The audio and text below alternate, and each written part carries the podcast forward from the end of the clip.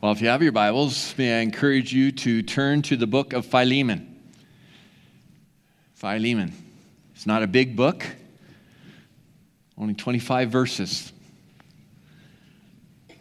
Like I mentioned earlier, we're going to, in the next three months, look at uh, forgiveness, confession, reconciliation. What does that mean, and how does that apply to us, and how should we apply that as we profess to be Christ followers. want to start this journey by looking in Philemon. And so uh, today we're going to just dive into the book. And so may I encourage you to bring your Bible along if you have one and go to, the, to your phone. If you have that, and use the app, that's fine. Encourage you to follow along. I'm going to be using NIV. Uh, seems to be kind of a common one amongst us that people use. Uh, but if you have King James or any other ESV, that's totally fine. It's great. Fantastic.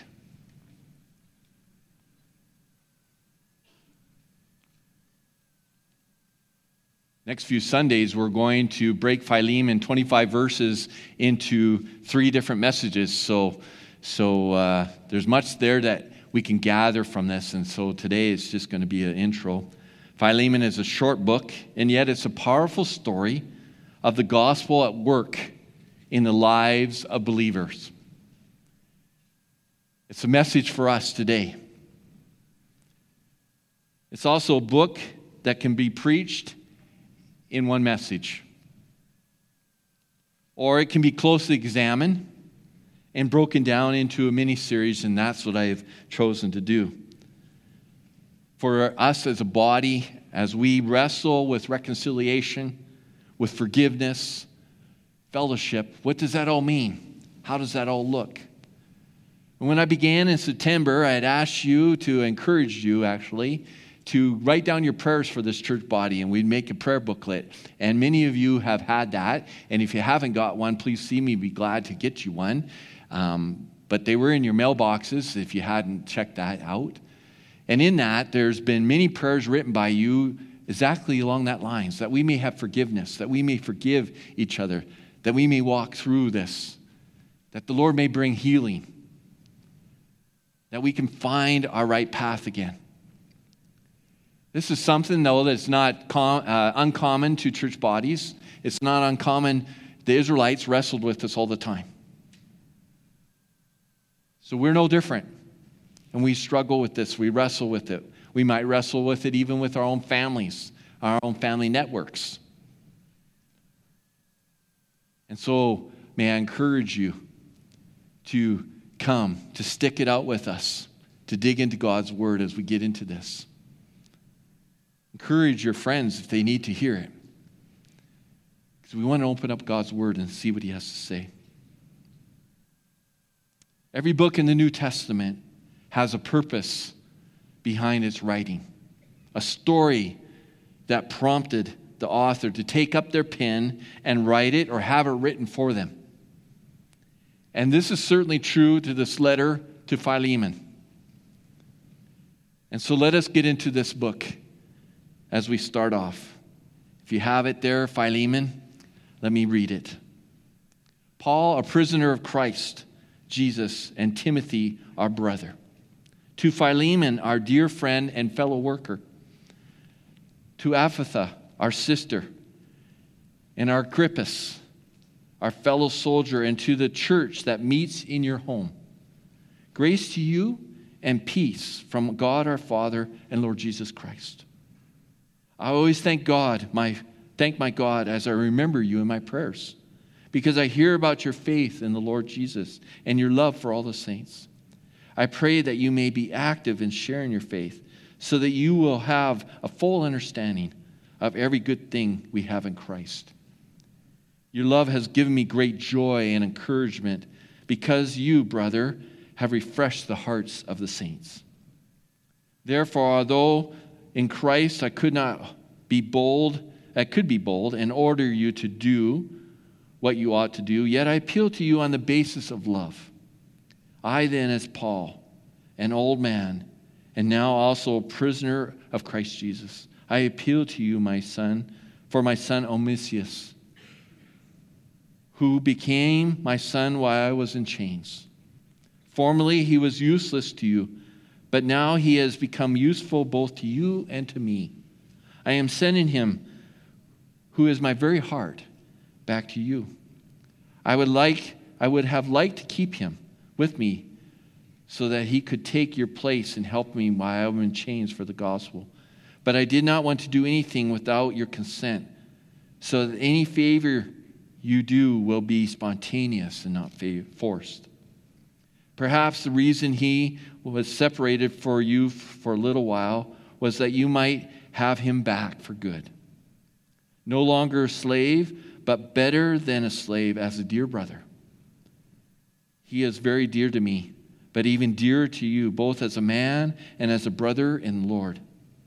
So if you consider me a partner, welcome him as you would welcome me. If he has done you any wrong or owes you anything, charge it to me. I, Paul, am writing this with my own hand. I will pay it back, not to mention that you own me, owe me your very self. I do wish, brother, that I may have some benefit from you in the Lord. Refresh my heart in Christ. Confident of your obedience, I write to you, knowing that you will do even more than I ask. And then one thing more prepare a guest room for me, because I hope to be restored to you in answers to your prayer. Epaphras, my brother, prisoner for Christ Jesus, sends you greetings. And so does Mark and Aristarchus and Demas and Luke, my fellow workers. The grace of the Lord Jesus Christ be with your spirit. And there it is the whole book of Philemon wrapped up. Let me give you some background as we dive into this book.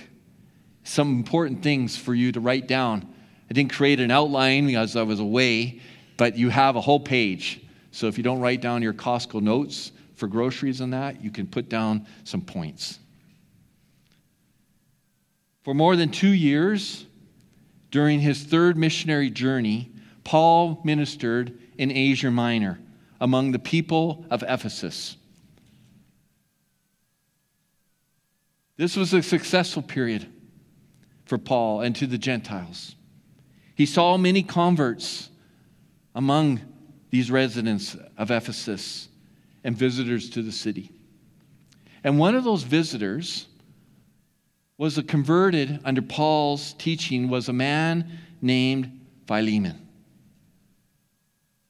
a slave owner by the near city of Colossae. Now, Paul is a prisoner in Rome. And his friend Philemon is in Colossae. And the human link between these two people was a runaway slave named Onesimus. The details aren't clear. But it appears that Onesimus robbed his master. And then he fled to Rome. Probably he was hoping to be swallowed up by the crowded metropolis. Let's just get to Edmonton. Let's get to Calgary. Nobody can find me there. Okay? And if that's not big enough, I just came back from BC. Let's go to Vancouver. Let's hide there. And it's here that Onesimus meets Paul and becomes a Christian in Rome, of all things.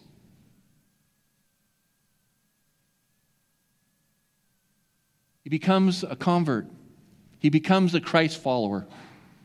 He hears Paul's message and he receives it in his heart. Now, back then, the law permitted a master to execute a rebellious slave. But Philemon was a Christian.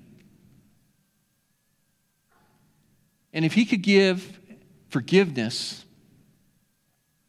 what would the other masters and slaves think about that? If Philemon punished him,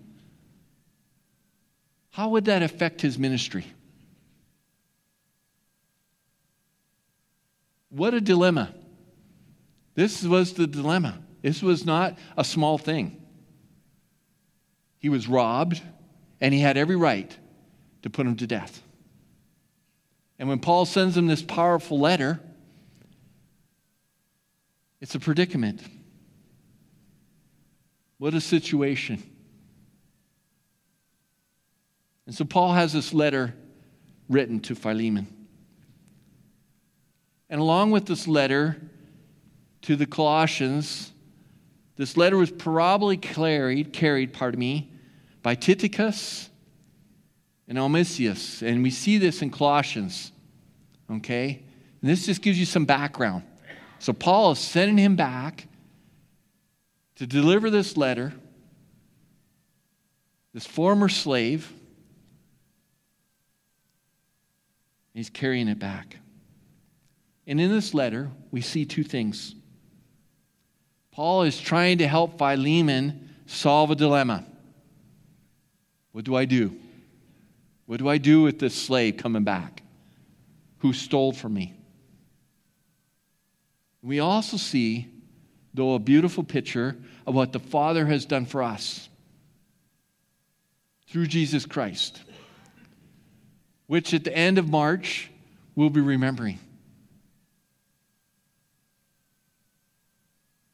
Martin Luther said this All of us are Onesimus. All of us are this slave. Now, why is this letter to Philemon so important? Paul let Philemon know how much he appreciated Philemon, his friendship. And we see this in the first seven verses of this. He just pours it out. He just says, I'm always thankful. I'm always thanking my God as I remember you in my prayers. Because I hear about your faith in Lord Jesus and your love for all the saints. He's also commending Philemon for being a good father and husband. And you see that when he comes down through it.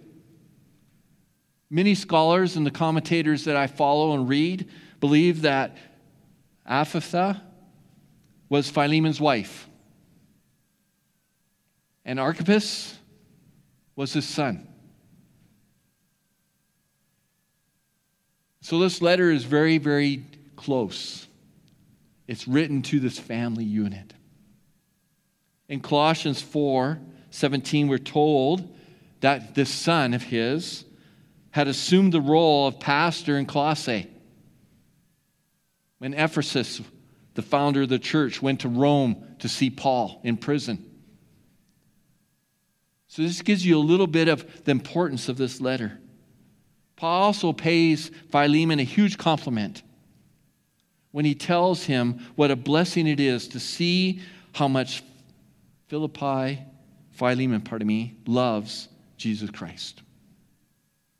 And then he also thanks Philemon for his hospitality and love shown towards other Christians. And we see that I love your love has given me great joy and encouragement because you, brother, have refreshed the hearts of the saint.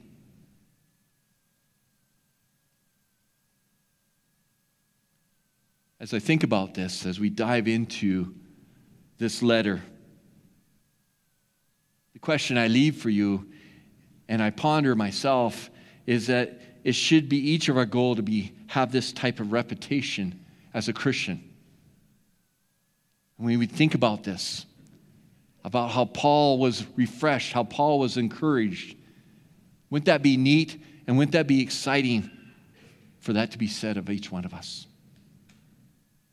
If Philemon was not of good reputation, Paul would not have even made this request. But Paul believed that Philemon would do the Christian thing in this matter regardless of how hard it would be for him. And so Paul is appealing to him. Matter of fact, he even said, I could order you, but I'm not going to do that. when your name is mentioned amongst Christian brothers and sisters while you're not present, what is said? What is said about you? Now, Onesimus was a slave, a slave of Philemon. And millions of people were slaves throughout Roman Empire at this time. Millions of them were slaves. His name actually means useful. However, useful was useless to Philemon, and that's why Paul even says it here. He was unprofitable for, Philemon in the past. He was a stealer. He stole from his master. He was a stray. He ran away to Rome. He became a fugitive. And from Colossae to Rome, just to give you some distance, that's a thousand miles. So it wasn't just running to look home, he was running a long ways away. And the letter to Philemon reminds us that God's revelation to humanity is intensely personal. It's personal. This letter of Philemon reveals doctrine such as the love of God, forgiveness in Christ, the dignity of humanity have real and pertinent impact in everyday life. God sees us and we're important to Him. This letter is also an illustration of the transforming power of the gospel of the Lord Jesus Christ. And from this letter, we find how exposure to the gospel makes a difference at every point where it touches us in our lives. Because what is Christianity if it does not work? What is that? I mean, we could sing the songs that we sang this morning, but if we don't live it, what is it? What does it mean? Christianity is nothing if it does not have show itself in relationships. It's an amazing letter when we dive into it in the way we can expect to change when the grace and the rule of Jesus Christ begins to affect our lives. At first glance, this letter to Philemon appears to be a personal letter between the Apostle Paul and a believer called Philemon, who happens to have a church body meeting in his house. But when we read the letter, we see that it's between a very personal letter that's between church bodies within that public domain. It wasn't just to Philemon, it was speaking to that whole household, it was speaking to that body.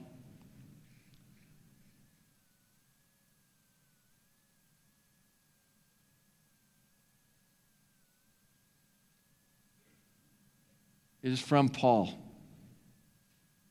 to those with him, as it's addressed in verse 1 and in verses 23 and 24.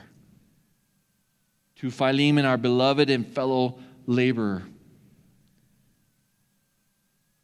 To the beloved wife, to the son, our fellow soldier, and to the church in your household. Looked at it that way, it can be a paradigm for the restoration of a broken relationship. Asking for forgiveness, confession, and reconciliation. As we open up this book, as we open up this letter, what's the big idea? What can you take away this morning? Paul's message to Philemon is a simple one based on the work of love and forgiveness that had been created in Philemon's heart by God, show the same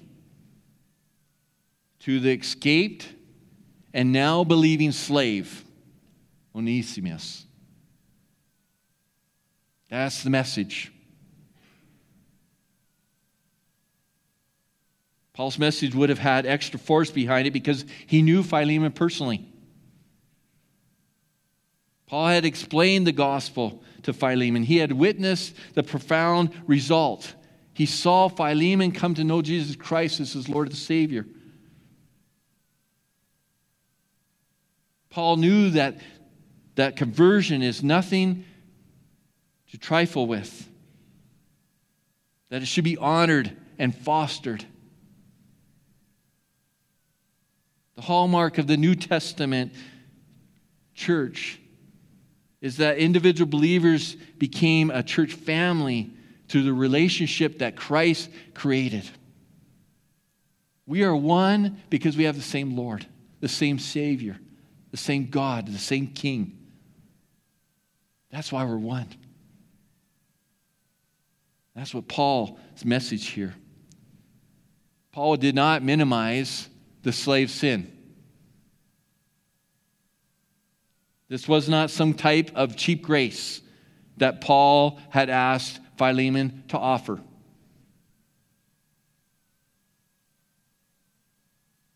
No, there was a sacrifice required in this request. And because of that, Paul approached this topic with gentleness and care. And we see that in verse 21. His letter to Philemon presents the beautiful and majestic transition from slavery to kinship that comes because of Christ's love and forgiveness. Each one of us have experienced that. Each one of us have been a slave to sin.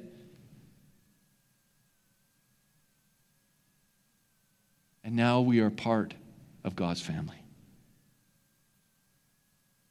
Paul opens up his message with thankfulness to God for Philemon, constantly making mention to him in his prayers. Paul celebrates Philemon's love and faith towards the Lord Jesus and towards all the saints. And in Colossians, love born of faith is a mark of true Christianity. You want to mark that down. As we make this travel and look at what forgiveness is all about. Colossians chapter 1, verse 4 talks about this, and chapter 1, verse 8. The effect of this love is that sharing your faith may become effectual acknowledgement of every good which is in you towards Jesus Christ. Paul and his companions have great joy and comfort, knowing that the hearts of the saints have been refreshed by you, brother Philemon. As we think about this, as we dive in it, may I encourage you throughout the week to read this small book of 25 verses, ponder it, read it, ask the Lord to speak to you in a powerful way. Is our Lord and Savior saying this to you and to me this morning? Just as Paul here says, if he has wronged you or owes you anything, put it on my account. What powerful words those are.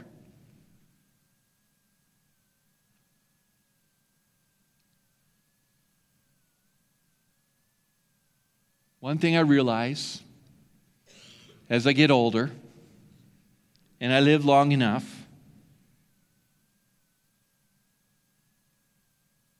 you will understand the difficulty of offering forgiveness when you have been wronged.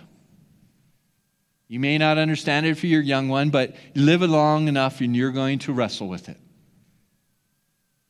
It does not come easy. And yet, as believers, we must recognize that our ability and willingness to offer are the results of Christ's saving work on the cross. Because of that fact, forgiveness serves as a determining factor in who we say we are. and hope and how we hope to live our lives. When we do not forgive, bitterness takes root in our hearts and chokes the validity out of us. Give it time, and it does.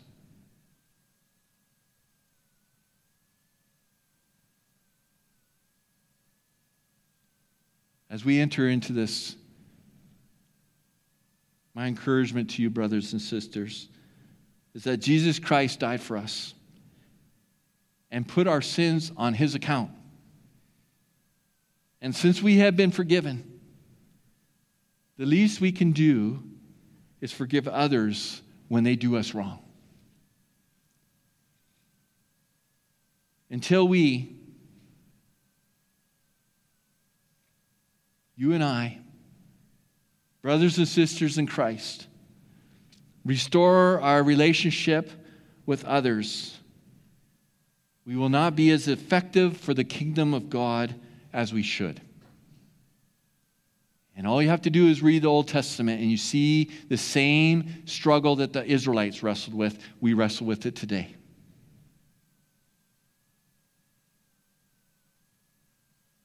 In what ways has forgiven, forgiveness been a struggle for you since you accepted Christ's forgiveness? Just ponder that question. Write that down. Let me say it one more time. In what ways has forgiveness been a struggle for you since you've accepted Christ's forgiveness?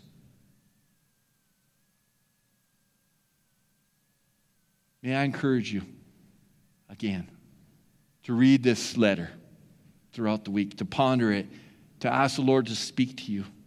Allow Paul's letter to Philemon to encourage forgiveness in your own life. And trust God to foster renewed life in your heart and in your relationships as we move forward. Let me just close with prayer. Lord, thank you. Thank you for all that you have been doing in our midst. And Lord, as we come before you, I just pray, Lord, that you will move in a powerful way. That we may open up our Bibles, that we may read this letter to Philemon, that you may speak to us in a powerful way, Lord. Lord, thank you. And we just pray and ask these things in your name. Amen.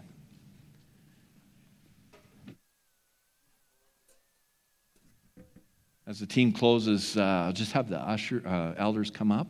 And if you would like to have prayer, please come. They would love to pray with you afterwards.